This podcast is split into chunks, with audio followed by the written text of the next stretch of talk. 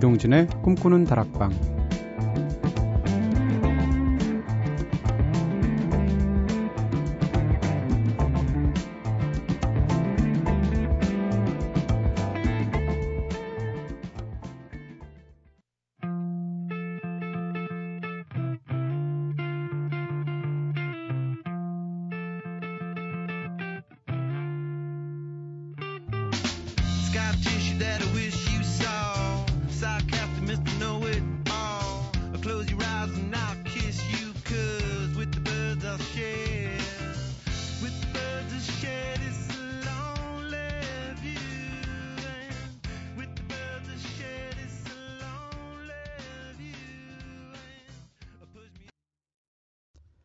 안녕하세요. 이동진입니다. 이동진의 꿈꾸는 다락방 오늘 첫 곡으로 들으신 노래는요. 레다 칠리페퍼스의 노래였죠. 스카티슈 들으셨습니다. 레다 칠리페퍼스 워낙 훌륭한 밴드고 수많은 좋은 곡들이 있지만 딱 한 곡 꼽으라면 저는 이 노래 네, 굉장히 좋아합니다. 스카티슈 들으셨고요. 자, 꼬리에 꼬리를 무는 꼬꼬수다를 시작해 보겠습니다. 어제는 비행기를 처음 탔을 때의 경험들에 대해서 한번 이야기 나눴죠. 그렇다면 오늘은 가장 기억에 남는 국내 여행지는 어디일까 한번 생각해 볼까요? 오늘도 여러분들의 다양한 의견들 들려주시고요. 먼저 제작진의 이야기부터. 선우의 여행지. 저는 경상남도 통영 여행이 가장 기억에 남습니다. 대학 졸업 전이었는데요. 여름방학 동안 부산, 대구, 밀양, 통영, 전남, 보성 혼자 기차 여행을 했었거든요. 모두 멋있었지만 통영에 해안 자전거 도로가 있더라고요. 바로 자전거를 대여해서 해안도로를 달렸는데 바닷가를 달리는 그 기분 절대 잊지 못할 추억이 되었습니다 하셨어요. 통영 진짜 멋있다는 분들 많더라고요. 여기를 한 번도 못 가봤네요.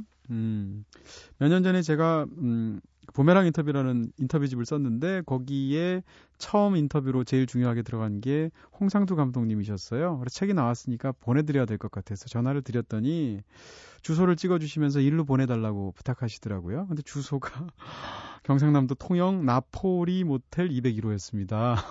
그래서 거기서 하하하란 영화를 찍고 계셨던 거죠. 그래서 그 책을 보내드려서 저는 통영하면은 나포리 모텔 201호가 생각이 나는데, 네. 하하 영화 참 좋았죠. 은지의 여행지. 고등학교 2학년 겨울방학 때였습니다. 보충 수업이 너무 듣기 싫어서 학교를 가지 않고 무작정 기차를 타고 강원도로 여행을 갔었는데요. 오, 방송이 너무 싫어서 무작정 기차 타고 강원도 가면 안 됩니다. 네. 완전 매장해 버릴 거야. 네. 차가 없으면 가기 힘든 영월의 한 산사에 찾아갔다가 산에서 내려오는 게 길을 잃을 뻔한 적이 있었습니다. 다행히 절에서 내려오는 차가 있어서 히치하이킹을 해서 차 얻어 타고 겨우 집으로 돌아올 수 있었네요. 하셨습니다. 영월이면 이게 단종이 유폐된 곳 아니에요. 네. 큰일 날 뻔했습니다. 제2의 여행지. 제2의 여행지는 꼭 제2의 여행지 같지 않습니까? 네, 제1의 여행지, 제2의 여행지. 네. 제2의 여행지 듣기, 들어, 들어볼게요. 대학 때 가출을 한 적이 있습니다. 자취방, 자취방 보증금 빼들고 도망 나와서 일주일간 전국 일주를 시작했습니다. 이틀째 지갑을 몽땅 잃어버리고 대구로 가서 고향 친구들에게 빌어먹으면서 그래도 딱 일주일은 채우고 상경한 적이 있네요 하셨습니다. 야, JPD님은 MBC의 풍운하예요 제가 볼 때. 네. 여행도 굉장히 많이 다녀오셨더라고요. 와. 얼마 전에는 사진으로 파타고니아 다녀오신 사진 보여주는데 제가 제일 가고 보고 싶은 여행지 셋 중에 하나가 파타고니아거든요. 얼마나 부럽던지. 멋지다. 네. 저는요. 저는 춘천입니다. 춘천을 생각하면 이상하게 기분이 좋아져요. 저희 아버지 고향이 춘천이기도 한데요. 춘천에서도 제가 제일 좋아하는 그 장소가 춘천 MBC 자리입니다. 네, 이거 MBC에서 하는 얘기가 아니고 춘천 MBC 자리가 굉장히 좋거든요. 공지천이 바로 내려다 보이는 약간 뭐 산자락이라고 해야 되나요? 언덕이라고 해야 되나요? 거기 뷰가 굉장히 좋은데 거기 놀이터에 이렇게 앉아서 의자에 앉아서 이렇게 내려다보고 있으면 기분이 굉장히 좋고 내려오는 김에 뭐 공지천에서 오리보트도 좀 타고 네. 춘천 한참 때 참 많이 갔는데 가장 최근에 간 게 언제였나? 네. 가물가물하네요. 이렇게 살고 있습니다. 김현철 씨의 노래 들을까요? 어우 발빠르게 선곡해 주셨어요. 춘천 가는 기차.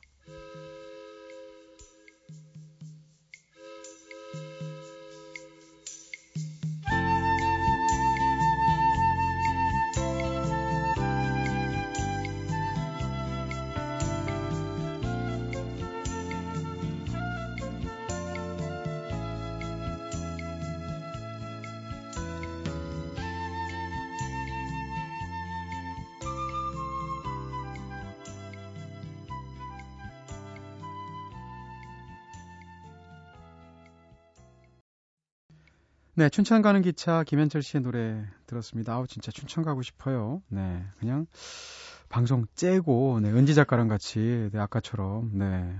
춘천 갔다 왔으면 좋겠네요. 다들 우리 MT 갔으면 좋겠어요. 여러분께서는 지금 이동진의 꿈꾸는 다락방 듣고 계십니다. 꿈다방 앞으로 보내주신 이야기들 함께 나눠볼까요? 꿈다방 미니 게시판을 통해서 윤주영님께서 라디오 선곡 원칙 중에 첫 곡과 마지막 곡이 좋아, 좋아야 한다는 게 있는데 꿈다방이야말로 그런 방송인 것 같아요 하셨습니다. 어우 감사합니다. 네. 사실 영화도 그렇죠. 영화도 007 스카이풀 같은 거 보면 오프닝 크레딧만 딱 봐도 와 영화 너무 좋다 이런 느낌이 들면서 쫙 빨리게 되는데 라디오 첫 곡 진짜 중요한 것 같아요. 저도 이렇게 우연히 운전하면서 라디오 이렇게 맞추다가 첫 곡이 이상한 노래 나오면 딴 데 돌리게 되더라고요. 오늘 뭐 틀었죠? 스카티슈. 어, 잘, 잘 틀었어요. 네. 자, 문자로 3627님께서 꿈꾸는 다락방 청취한 지 얼마 되지는 않았지만 참 좋은 방송이라는 생각이 드네요. 계산년에도 대박 나세요 하셨습니다. 네, 꿈다방의 대박은 청취자가 27명으로 느는 거죠. 19명까지 됐으니까 이제 한 8명 남았나요? 네. 문자를 통해서 3667님께서 어 아까는 3627님 이번엔 3667님 버튼 하나 잘못 누르면 두 사람 서로 통화도 될 것 같아요. 네. 좋아하는 아이가 있는데요. 고백 한 번을 못 해봤는데 전학을 가버렸네요. 좋아한다는 말 꼭 하고 싶었는데 이제 그는 가버렸어요. 너무 보고 싶어서 혹시나 그 아이도 라디오를 들을까 싶어서 글을 올려봅니다 하셨습니다. 아, 그 좋아하는 아이가 3627님이면 또 대박인데 서로. 네. 근데 그런 건 있는 것 같아요. 저도 뭐 나이가 많은 건 아닙니다만 이렇게 세월을 살면서 느낀 거는 어떤 일을 해도 후회하는 일도 해도 후회하고 안 해도 후회하는 일이 있거든요. 그러면 그 일은 하고 후회하는 게 나은 것 같더라고요. 네. 고백 못한 게 무엇보다도 안타깝네요. 문자로 12338님께서 이제 3월이면 대학생이 되는 고등학생입니다. 수능이 끝나고 나니까 시간이 정말 너무 빨리빨리 지나가서 벌써 2013년 새해가 됐네요. 고3일 때는 수능 끝나면 성, 성형도 하고 쇼핑도 하고 여행도 하고 성형이 제일 먼저군요. 네. 하고 싶은 것들 엄청 생각해 놓은 건 많았는데 막상 지난 두 달 동안을 돌아보니까 한 게 하나도 없네요. 그래서 남은 두 달, 어, 이제 곧 시작되는 대학 시절은 정말 알차게 보내야지라고 다, 다짐 중입니다. 화이팅 하라고 응원해 주세요 하셨습니다. 네. 휴학하기 전에 이제 성형 못 하세요. 티나서. 네, 오랫동안 별로온 대학 생활인 만큼 네, 멋지게 후회 없이 보내시길 바라겠어요.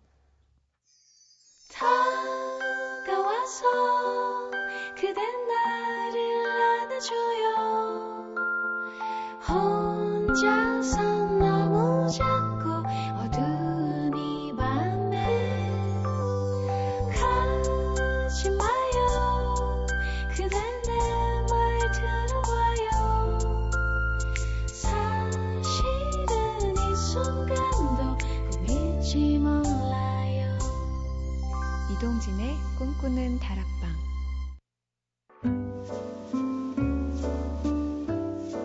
꿈다방은 이렇게 늘 여러분들의 이야기 기다리고 있습니다. 꿈다방에 털어놓고 싶은 이야기 있으신 분들 저한테 사연 보내주세요. 휴대전화 메시지 샵 8001번, 단문 50원, 장문 100원, 정보 이용료입니다. 무료인 인터넷 미니 스마트폰 미니 어플, 꿈다방 트위터로도 참여 가능하시고요. 춘천에 강릉에 오늘 진짜 어쩌죠? 네, 창고의 노래 듣겠습니다. 강릉으로 가는 차표 한 장을 살기에.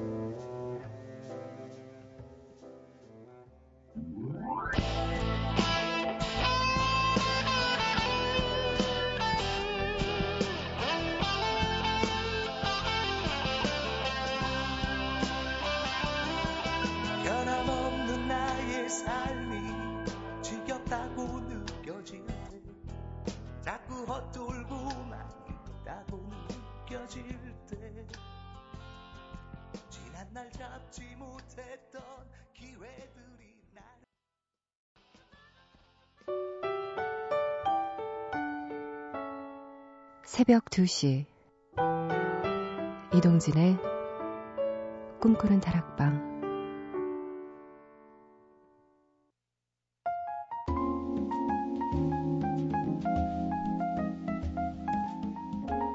깊은 밤 당신과 함께 나누고 싶은 마음의 문장들 골돌이의 책갈피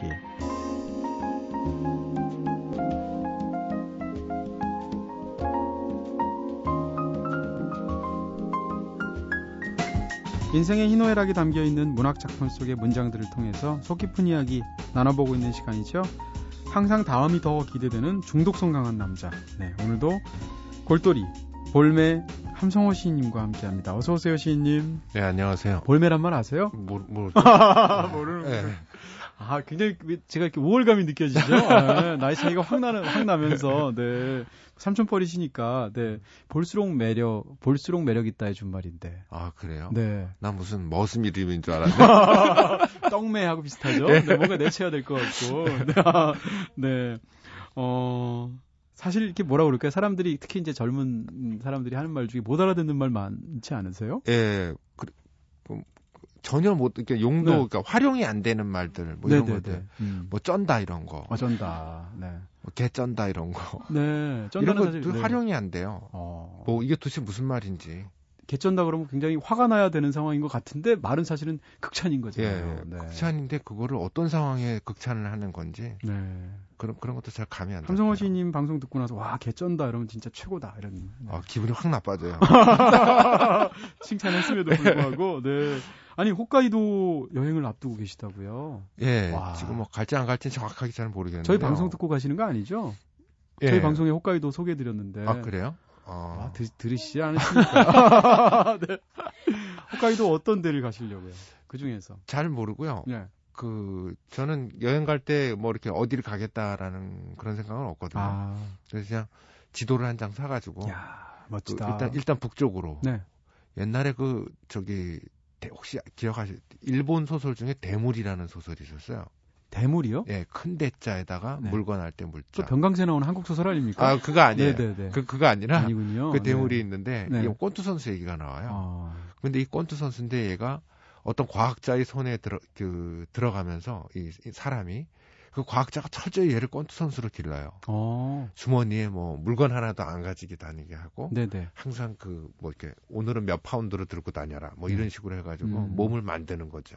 근데 이 사람이 거기에서 그 생활에서 탈출해가지고 홋카이도를 가요. 아, 거기에서 벌목꾼들을 만납니다. 네네. 그래서 그 벌목꾼들이 거칠잖아요. 네. 그 거친 세계에서 이 사람이 그 꼰투로 그 벌목꾼들을 하나씩 때려 눕히면서 어, 그런 소설이 있었어요. 만화 같은데요? 네. 네, 근데 그런 소설이 있었는데 거기에 그 홋카이도라는 그 풍경이 음. 북해도, 그러니까 북해도라는 네. 그 풍경이 너무나 장엄하게 그려져가지고. 언젠가 한번 가보고 싶으셨군요. 네. 그러면 어디 어디 뭐 삿포로, 오타루, 뭐 하코다테 이런 데 가시나요? 그런데도 가고 네. 뭐 잘은 모르겠지만 네. 뭐 살림이 엄청 우거진데 아, 그리고 온천이 있어서 네. 원숭이랑 같이 목욕을 할 수 있는데 그런 데를 생각하고 있어요. 왜 원숭이랑 같이 목욕을 하고 싶으세요? 이상한 꿈이잖아요, 사실. 네. 원숭이랑 목욕하면 재밌을 것 같더라고요. 원숭이도 재밌어 할까요? 시인님은 재밌어 하실 것 같은데. 아니, 뭐 강제로 하는 것도 아니고 거기 뛰어노는 애들이 원래 뛰어노던 애들하고 같이 하는 건데요. 뭐. 네. 어, 상상이 되네요. 네. 네. 목욕하시는데 옆에 원숭이가 있고, 네. 시인님께서. 네. 얼굴 빨간 원숭이 뭐 이런 거. 네. 아, 사실 여행 굉장히 많이 하시죠? 예, 네. 저는 유럽하고 남미 쪽, 그러니까 남미만 아. 빼놓고는 거의. 아, 그러면 진짜, 뭐, 네. 본격적으로 방송 들어가기 전에, 네. 여태까지 가본 그럼 최고 여행지는 어디셨어요? 최고 여행지. 네. 글쎄요, 최고 여행. 이런 데가 있었네, 뭐 이런 거 있잖아요. 이상한 경험을 한 여행지는 있었어요. 어디죠? 이상- 그 영월이요. 네? 영월. 영월, 은지 작가 만나셨어요? 아, 아니. 근데 거기에서 네. 그 여름이었는데요. 네. 그 영월이 이렇게 계곡이 엄청 깊어요. 네. 차로 이렇게 달리는 계곡, 차길이 계곡 쪽으로 나 있는데 네네. 엄청 깊어서 한여름에 가면은 하늘도 잘 안 보이고요. 아? 온통 녹색이에요. 네. 음. 그럴 때 제가 빠져나가는 경험을 한 번 했어요. 네. 차 안에서 빠져나가다뇨? 빠져나가가지고 네. 공중에 떠서 네. 이거 믿기지 않는 얘기겠지만 공중에 떠가지고 제가 그걸 그 녹색에서 한 점으로 이렇게 가고 있는 걸 봤어요. 유체 이탈처럼. 네. 네. 그날 감기약 센 걸로 많이 드신 거예요. 몽롱하셔서. 네. 어, 그랬는지. 정말 신비한 경험이셨겠네요. 네. 예. 아. 그래서 그거를 네. 분명히 저는 뭐 택시 안에 있었겠죠. 네네. 그차 안에 있었겠는데 야. 거기에서 거의 뭐 그 그렇게 기억이 돼요 하여간 네. 그거는. 기억이 되는 거는 제가 네. 위에서 내려다보고 있고 네. 그리고 제가 찬 자동차가 음. 녹색 그냥 온통 녹색인 대로 이렇게 쫙 가는 주무신 것도 아니셨는데. 예, 예. 네. 주무 잔 것도 아니고 알겠습니다. 이 방송을 3년 할 수 있을까? 네. 네. 지난번 방송에서는 조세희 작가님의 난장이가 쏘아올린 작은 공 그리고 서영원 작가님의 안쪽으로 여행 중에서 좋은 문장들 낭독해 주셨고요. 음. 오늘은 또 첫 번째로 어떤 문장 소개해 주시겠습니까? 예, 오늘은 그 사유 속의 영화라는 책에 실린 문장인데요. 네, 저 이 책 있어요. 예. 네. 그래서 이게 그 이번에 소개해드린 문장을 거기서 골랐는데 보니까 뭐 영화에 대한 얘기도 주로 영화에 대한 얘기라서 네. 그 영화에 대한 이야기를 모르면은 잘 이렇게 진행이 좀 그럴 것 같아가지고 역시 이번에도 서문에서 골랐습니다. 네. 혹시 서문만 읽으시는 거 아니죠? 아, 다 읽었어요.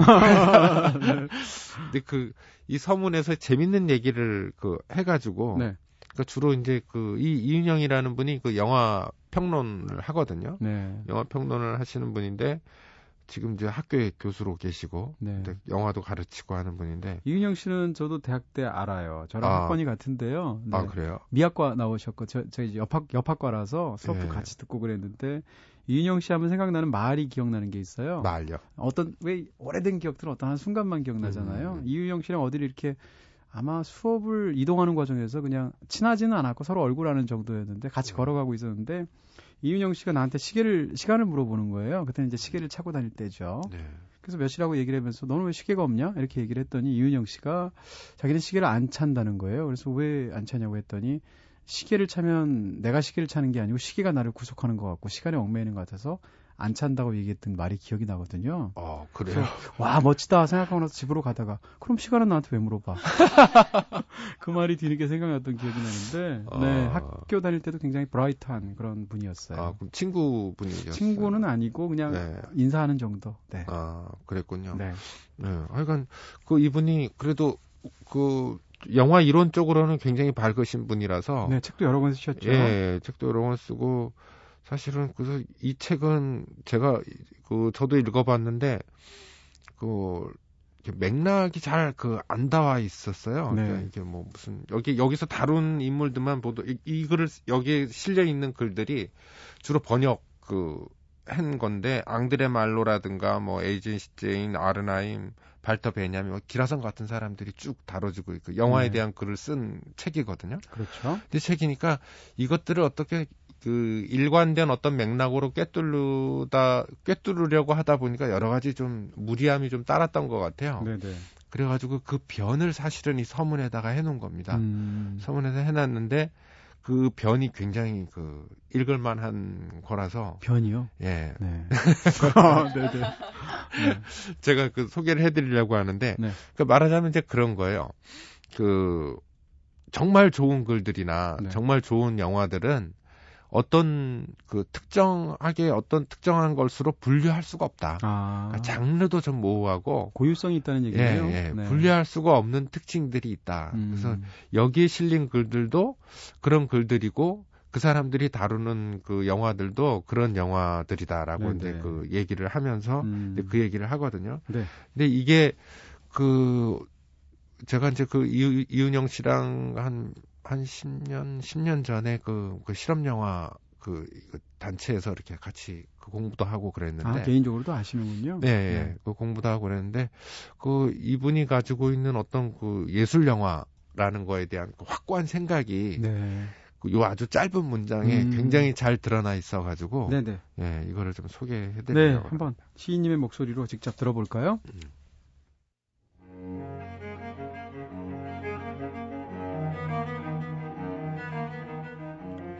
어떤 의미로 좋은 저자가 그렇듯이 좋은 글은 일정 정도 분류할 수 없는 것이다. 예를 들면 롤랑 바르트의 신간 서적들, 사랑의 단상이나 신화학, 패션의 체계, 텍스트의 즐거움, 기호의 제국 같은 서적을 받아든 서점 주인은 아무리 교양이 있는 사람이라도 매번 이 책들을 어느 서가에 꽂을지 고민에 빠질 것이다. DVD 대여점의 주인은 아마도 새로 들어온 로베르 브레송의 영화, 당나귀 발타자르, 사형수 탈옥하다, 소매치기, 어느 시골 사지의 일기, 잔다르크의 소송을 놓고 같은 고민을 할 것이다. 이런 책이나 영화는 일정한 상식, 예를 들면 장르 분류를 넘어서 있고 기존의 지식에 포괄되지 않는 독자적인 영역을 개척했기 때문이다. 따라서 결국 유일한 해결책은 바르트나 브레송이란 항목을 만들어 이들 책이나 영화를 한 곳에 모아놓는 방식이 될 수밖에 없다. 인식이 일정 부분 재인식이라면 좋은 글, 좋은 영화는 섬세하고 내밀한 방식으로 이런 재인식에 저항하고 기존의 인식 자체에 창조적 균열을 내며 사유의 자장 안에서 새로운 충격과 경의를 만들어낸다.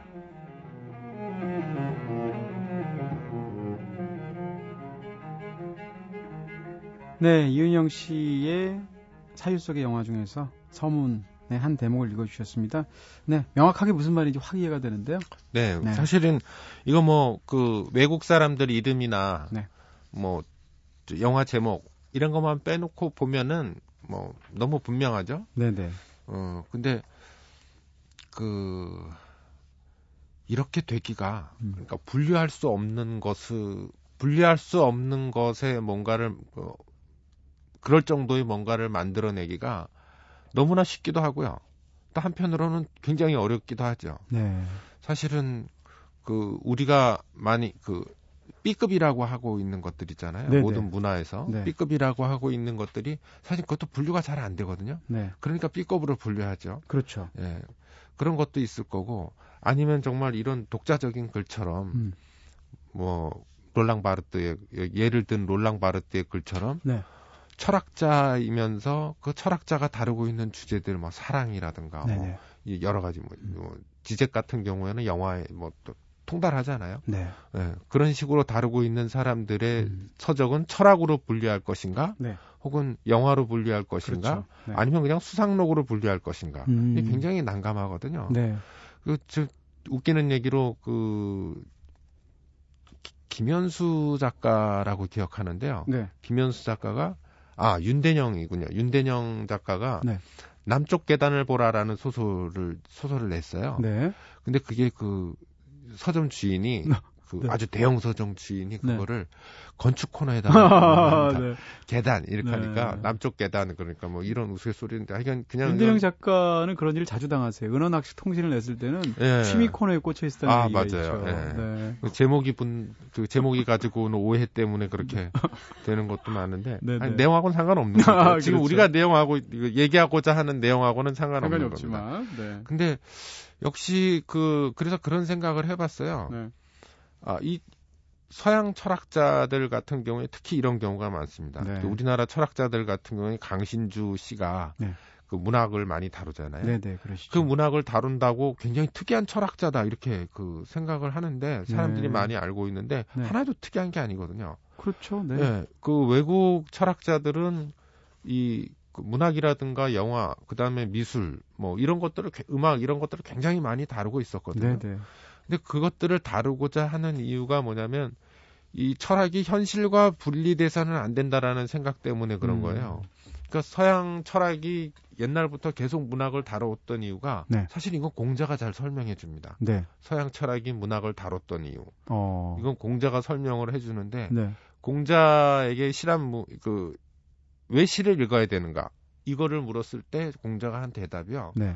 시에는 그 나라의 풍속과 그리고 그 나라 사람들의 생각이 가장 잘 담겨 있기 때문에 그렇다. 아, 그래요. 예, 라고 네. 대답을 했습니다. 네, 네. 그러니까 이거는 뭐냐면 그 이때의 시라는 건 지금 우리가 생각하고 있는 그런 시가 아니라 노래 거의 노래에 가까운 시들이죠. 시가. 예, 네. 예. 그러니까 시경에 그 옮겨진 네, 네. 그런 것들, 음. 그런 노래, 그런 시들을 얘기하는 건데 이게 그대로 서양에서 그대로 적용이 돼요. 네. 그러니까 철학자는 문화인류학자들처럼 어디 가가지고 어느 민족 그 부족에게 가가지고 거기서 열심히 그 부족들을 연구하는 사람들이 아니에요. 네. 그냥 그 나라에 있으면서 그 나라의 현실 인식과 같이 계속 발맞춰서 나가야 되거든요. 네, 네. 근데 철학자가 무슨 오지랖이 넓다고 네. 그것들을 다 둘러 살펴보겠습니까? 네. 그건 불가능하고 음. 그래서 이 철학자들이 택하는 게 문학이죠. 네. 그 문학에는 치정도 있고 네. 살인도 있고 방화도 있고 그리고 시대와 맞지 않는 어떤 인물 군상들이 그 당대와 계속 호흡하는 인물들이 있거든요. 네, 네. 그러니까 그 사람들을 탐구를 하는 거죠. 음. 그 철학자들은. 네. 그래서 문학이라는 텍스트를 놓고 자기의 철학을 펼쳐나가고 음. 그리고 문학을 인용하면서 자기의 철학을 설명하기도 하는 겁니다. 네. 근데 이런 그런 관점 그러니까 그렇게 하다가 보니까 분류될 수 없는 어떤 항목으로 딱 만들어진 것들이 생기는 거죠. 네. 그래서 우리나라 철학뿐만이 아니라 음. 그 영화 비평이나 문학이나 네. 이런 것들도 어 무슨 서양께 다 좋은 건 아니지만 그 서양에서는 그런 것들은 배워야 될 점이라고 생각해요.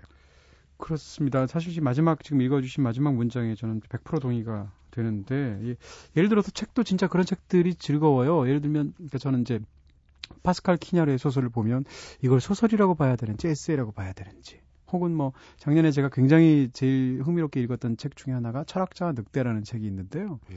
그 책을 보다 보면 이건 철학 서적이야, 에세이야, 뭐야 이런 느낌이 들 때가 있거든요. 이런 식으로 서로 다른 어떤 그 분야에 정한 한 이렇게 묘하게 걸치고 서서 네. 어느 쪽에도 분류하기가 제대로 어려운 그런 부분들이 굉장히 매력적인데 지금 그런 것을 이윤영 교수께서 예. 지적하고 있는 거잖아요. 예. 분류할 수 없는 것. 음. 뭐 이런 식으로 그 얘기를 한 거죠. 네네. 그런 것들을. 음. 어.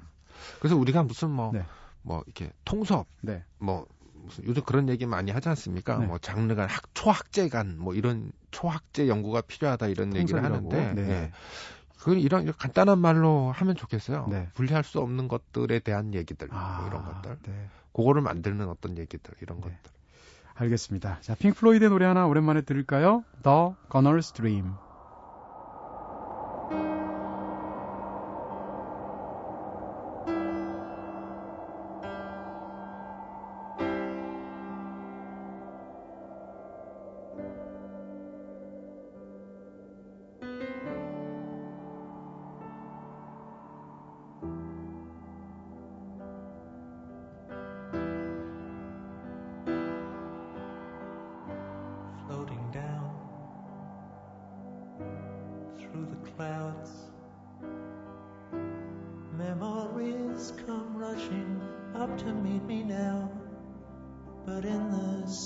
Between the heavens and the corner of some foreign field.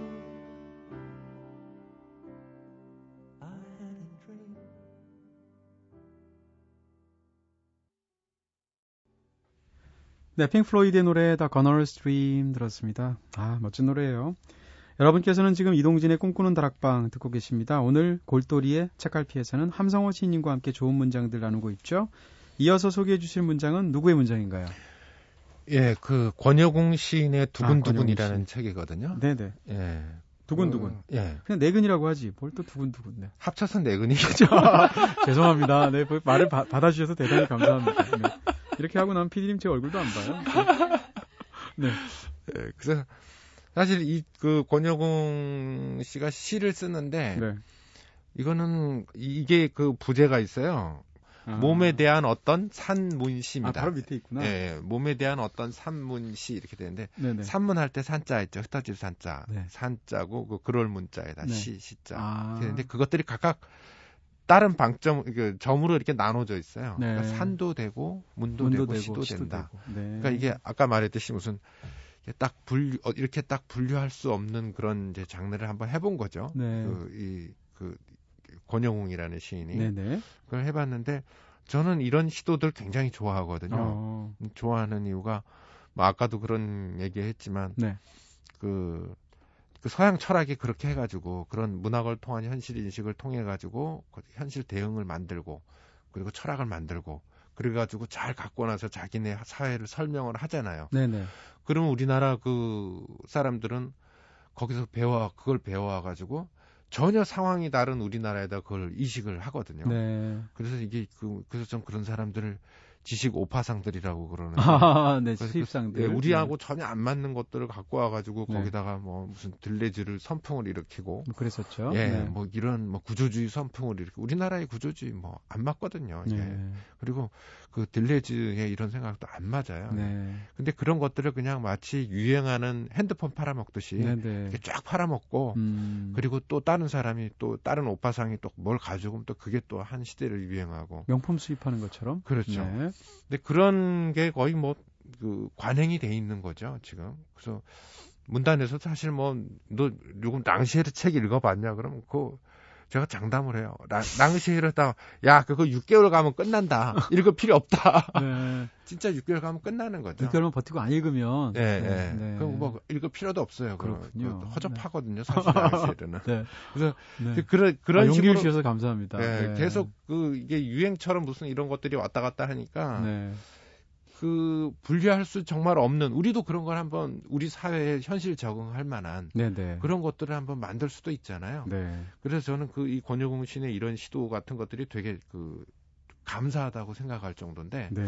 이게 어떤 거냐면 권유공신이 그 우리 우리 몸 몸에 대한 그 이야기를 해요. 코, 뭐 눈이라든가 입이라든가 이런 얘기를 하면서 이 눈에 대한 그 얘기들을 그 하는 거예요. 음. 자기 나름대로. 음. 그리고 자기가 어디서 그 봤던 서적이라든가 네. 이것들을 비틀면서 네. 비틀면서 그런 얘기를 해요.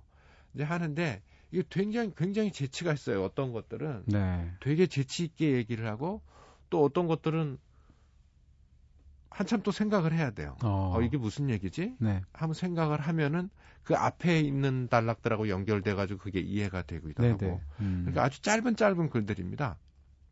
그러니까 뭐 이렇게 뭐 코에 대한 얘기를 하면은 콧구멍의 위치에 대해서 네.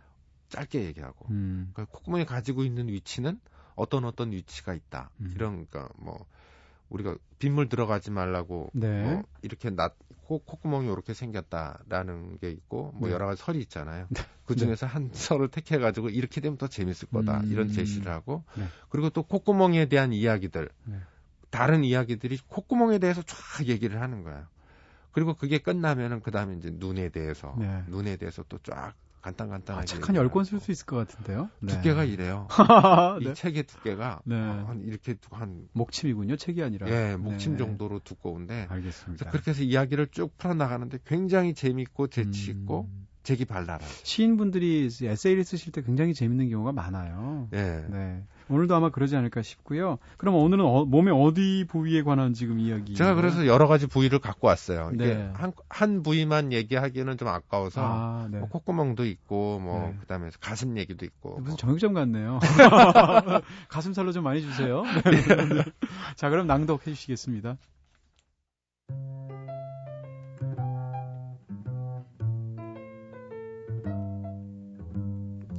콧구멍은 왜 아래에 나 있나? 답은 음식 냄새를 막기 위해서라고 한다. 미각이 후각을 필요로 한다는 사실은 감기에만 걸려봐도 안다. 하지만 나는 비 들이치는 걸 막기 위해서 라는 썰렁한 답변이 좀 더 마음에 든다. 헤어지자고 말하는 남자에게 물컵을 들어 끼얹는 여자를 상상해보라. 콧구멍이 위에 나 있다면 생각만 해도 쭈뼛해진다. 물고문이 괜히 있는 게 아니다. 고춧가루를 뿌리기에도 좋을 것이다. 양파의 실존학. 벗겨도 벗겨도 나는 없지만 벗겨지는 나는 있다. 작용과 반작용. 젖가슴이 둘이라는 사실에 대응하는 것은 손이 둘이라는 사실이다. 입은 하나뿐이다. 좀비의 식사. 호두가 머리에 좋다는 생각은 그것이 뇌와 닮아서 나온 생각이다. 근데 어떻게 알았을까? 호두는 깨보면 되지만 머릿속은 도대체 어떻게 보았을까? 안 보고도 아는 걸까? 그래서 그렇게 머리가 좋은 걸까? 좀비는 산 사람에게 달려들어 뇌를 파먹는다. 영어 사전을 외운 다음 한 장씩 찢어 먹던 이웃집 형은 사전을 다시 사야 했다. 욕망이라는 이름의 전차. 어떤 강박증 환자는 자신이 뚱뚱하기 때문에 살을 빼야겠다는 생각을 했다. 그는 사랑하는 여자의 사촌에게 화가 나 있었다. 사촌의 이름은 리처드였는데 영국의 관습대로 뚱뚱하다는 의미의 딕이라고 불렸던 것이다. 프로이드가 말했다. 말이 욕망을 실어간다는 말은 잘못이다. 그냥 말이 욕망이라고 해야 한다. 말 바깥에 따로 욕망은 없다. 그래서 그토록 고백이 세상을 떠돌며 제 주인을 찾고 있는 것이다.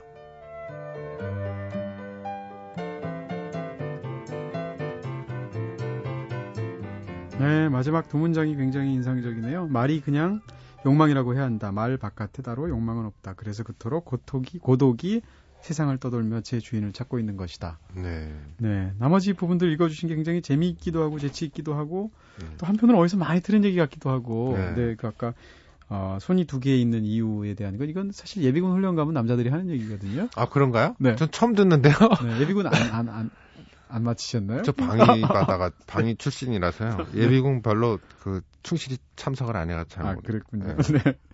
어쨌건 네, 굉장히 재밌는데요. 그리고 음. 이제 코가 아래로 향해 나 있을 때 이 이별할 때 물컵을 끼얹을 때 코가 위면 어떻게 될까 이런 상상. 네. 드라마 이 권혁웅 권혁웅 시인께서 드라마 많이 보시는 것 같아요. 뭐 대중문화에 빠삭한 것 같아요. 제가 볼 때는. 네, 네. 그렇군요. 네. 그래서 이제 여기 재밌는 말이 하나가 나오죠. 이게 그 뚱뚱하다라고 자기가 뚱뚱하다고 생각하는 사람이 네. 그 정말 객관적으로 자기가 거울을 보면서 뚱뚱하다고 생각하는 게 아니라 네. 누군가를 싫어한다라는 거예요. 음. 누군가를 싫어하기 때문에 뚱뚱하다라는 거죠. 네. 그 누군가를 싫어하는 사람의 이름이 뚱뚱하다는 의미를 갖고 있어서 네. 그 사람을 싫어하는 것이 네.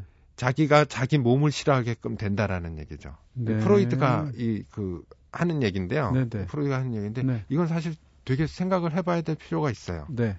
만약에 우리가 무언가를 싫어할 때 네. 그게 정말 만약 만약에 뭐 왜 싫어하는지. 예. 네. 뭐 맛을 싫어한다 그럴 음. 때그 맛이 정말 맛있어서인지 음. 아니면 어떤 강압이 있었는지 이건 한번 생각해야 볼 문제라고 봅니다. 네, 사실 싫어한다는 것을 우리가 단순한 그 특정한 것에 대한 기호로 생각하지만 네. 사실은 전혀 다른데 원인이 있을 수도 있다. 그렇죠. 이런 말씀해 주시는 네. 거죠.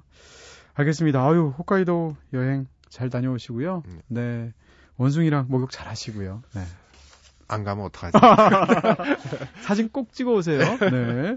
어, 함, 함성호 시인님 감사합니다. 다음 주에 뵙겠습니다. 네, 감사합니다. 네, 브로콜리 너마저의 노래 들을까요? 커뮤니케이션의 이해.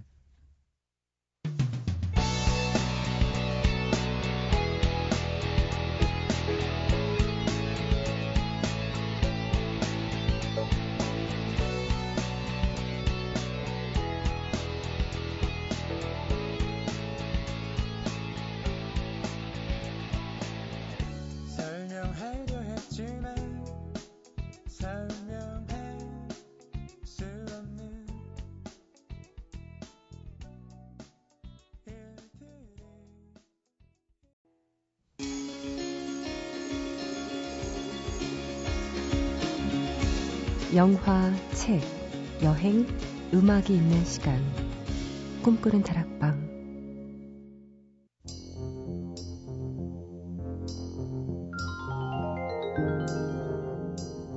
오늘은 함성호 시인님과 함께 골똘히 애착할 필요한 시간 꽉 채워봤습니다. 네, 부디 원숭이랑 목욕하는 거 성공하셔야 할 텐데.